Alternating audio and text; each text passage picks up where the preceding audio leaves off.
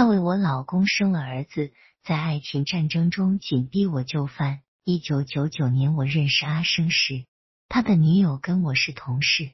三个人熟悉后，我们的关系非常融洽。三年后，阿生与女友分手，我很热心，把两人约到一起，劝他们和好。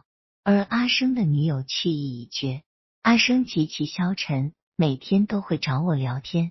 他电脑玩得好，有一次我电脑坏了，请他来帮忙修理，他弄了一下午电脑。我就在旁边看，第一次看到一个男人非常认真修电脑的模样，原来是那么动人。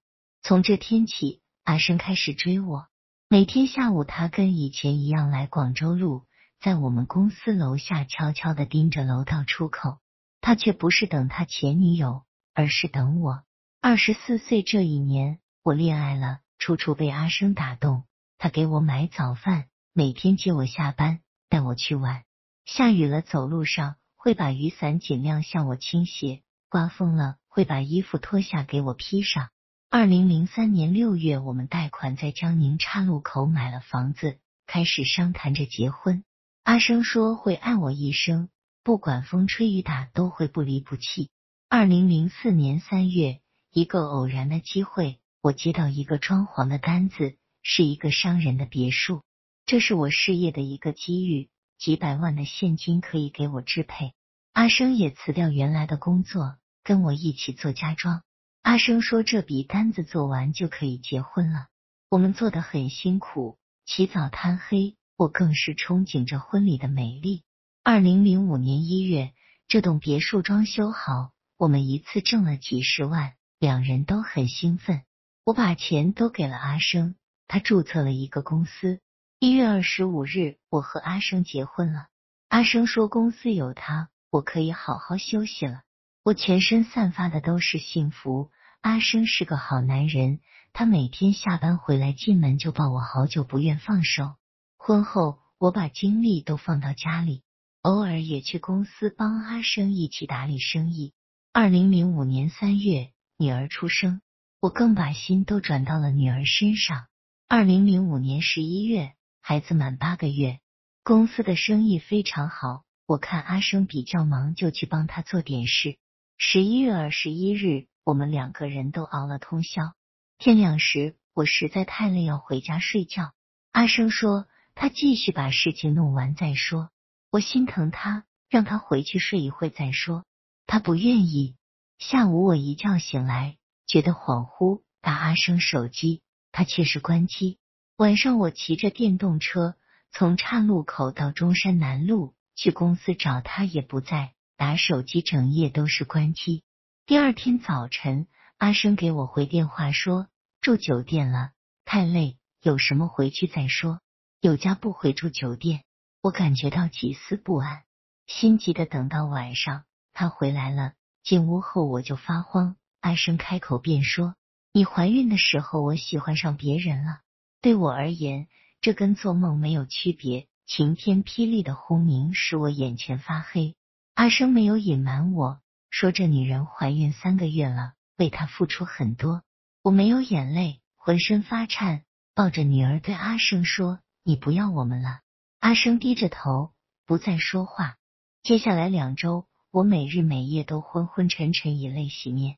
这期间，我劝阿生回头，可以原谅他的过去。我们共同承担，去劝这女人打掉孩子。小三发来的短信，阿生给我看了。你不离婚，我就死给你看。我父母不会放过你。二零零五年十二月十一日晚上，我和阿生约了小三在水西门一家茶社谈判。小三戴着墨镜进来时，根本不敢看我。我心里在笑，他夜里还戴着墨镜。小三很咄咄逼人。就跟我是小三似的，对我说：“给你钱，你离开。”我说：“那给二百万吧。”小三说：“可以，回去就跟父母说。”我强压着火，问阿生是怎么认识这小三的。小三先开口了：“在网上。”我家人坚决要这孩子，我不会打掉的。我的老公阿生在旁边一言不发，目光呆滞。我的心里全是悲伤。这个曾发誓要和我白头到老的男人。为何如此无力？谈判没有结果，小三很得意，说他没有工作，不上班，但家里有钱。我这边离婚，他那边就给钱，我只能不断给老公阿生施加压力，阿生只会唉声叹气。一些天后，小三给老公发来短信，说怀的是男孩。老公把短信给我看时，一脸的兴奋，是儿子啊，可以生。我的心在滴血，天啊！这是我的老公说的话。二零零年三月，这个刚离婚的小三前夫出现了。老公说，这个男人曾经拿了他家一笔钱后选择离开，现在又回来了想复婚。我说，干脆撮合他们吧，天赐良机。老公却笑我怎么想得出来，他的态度让我失望。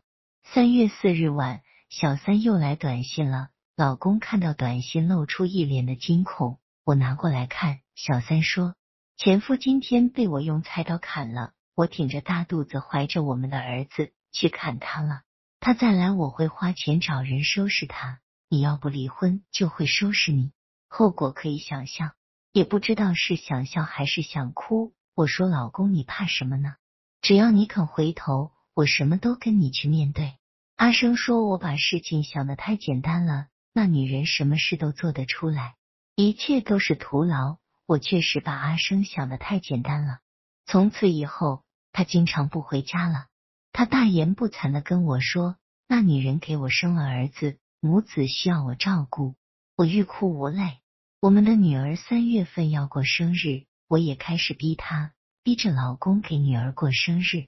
老公在汉中路选了一家不错的饭店，本想给全家一个温馨，只是在女儿生日的热闹场面之下。老公心事重重，他的短信都给我看了。小三威胁他晚上不过去，就带着儿子跳楼，说到做到。这种痛苦的生活一直过到二零零九年三月，老公基本上不再回家。白天我们在自己的公司见面，晚上他去小三那。我问他什么时候回家，他说没有办法，我们没有缘分继续下去，你不要再管我了。你把女儿照顾好，我整夜整夜的睡不着觉，女儿和婆婆都丢给了我，她不闻不问。有一次白天，她回家洗了个澡，还丢下几件脏衣服。我回来一看，很生气，把她的衣服全部找到给扔掉。婆婆跟我吵，我大哭。他都住在了别的女人那，凭什么衣服还要我洗？我发信息给小三，你破坏别人家庭会有报应的。小三发短信羞辱我不如他，还跟我详细讲述着阿生怎么点点滴滴对他好。小三还监控了我的 QQ，我的所有聊天记录，他竟都能调过去。他把我的隐私和骂他的话都打印出来给阿生看。阿生说我越来越没有素质，怎么能诅咒他们母子？我有苦说不出，对小三的恨让我天天都想从楼上跳下去。我一次次想到离开这个世界，但我舍不得女儿。女儿很勇敢，她说：“爸爸不要妈妈了。”她说：“她要妈妈。”二零零九年三月三十日晚上十点多，我正陪女儿睡觉，忽然听到客厅有小孩在哭，我穿着睡衣就出来了。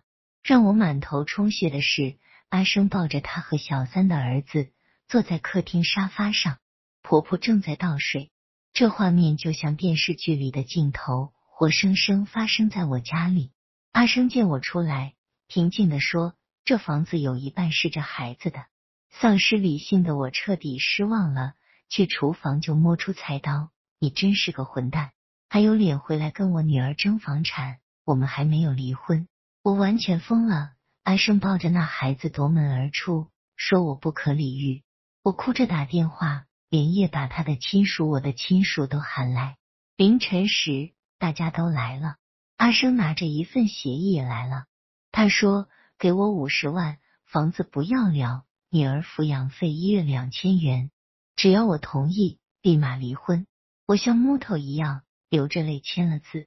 阿生像是如释重负。我对他没有多少恨，这肯定都是小三在背后指使的。二零零九年四月。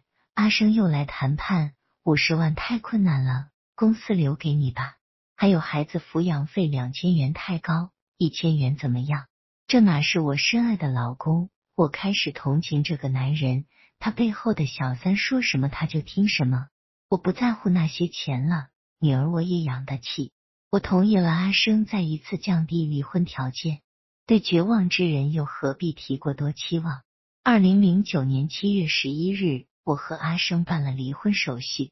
当晚，婆婆就搬走了，去了小三那，说要照顾孙子。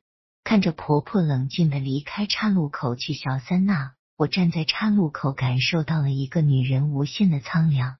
我给小三发了短信，我跟阿生只是一张纸没了，感情还在，我会跟他天天联系，喊他回来看女儿。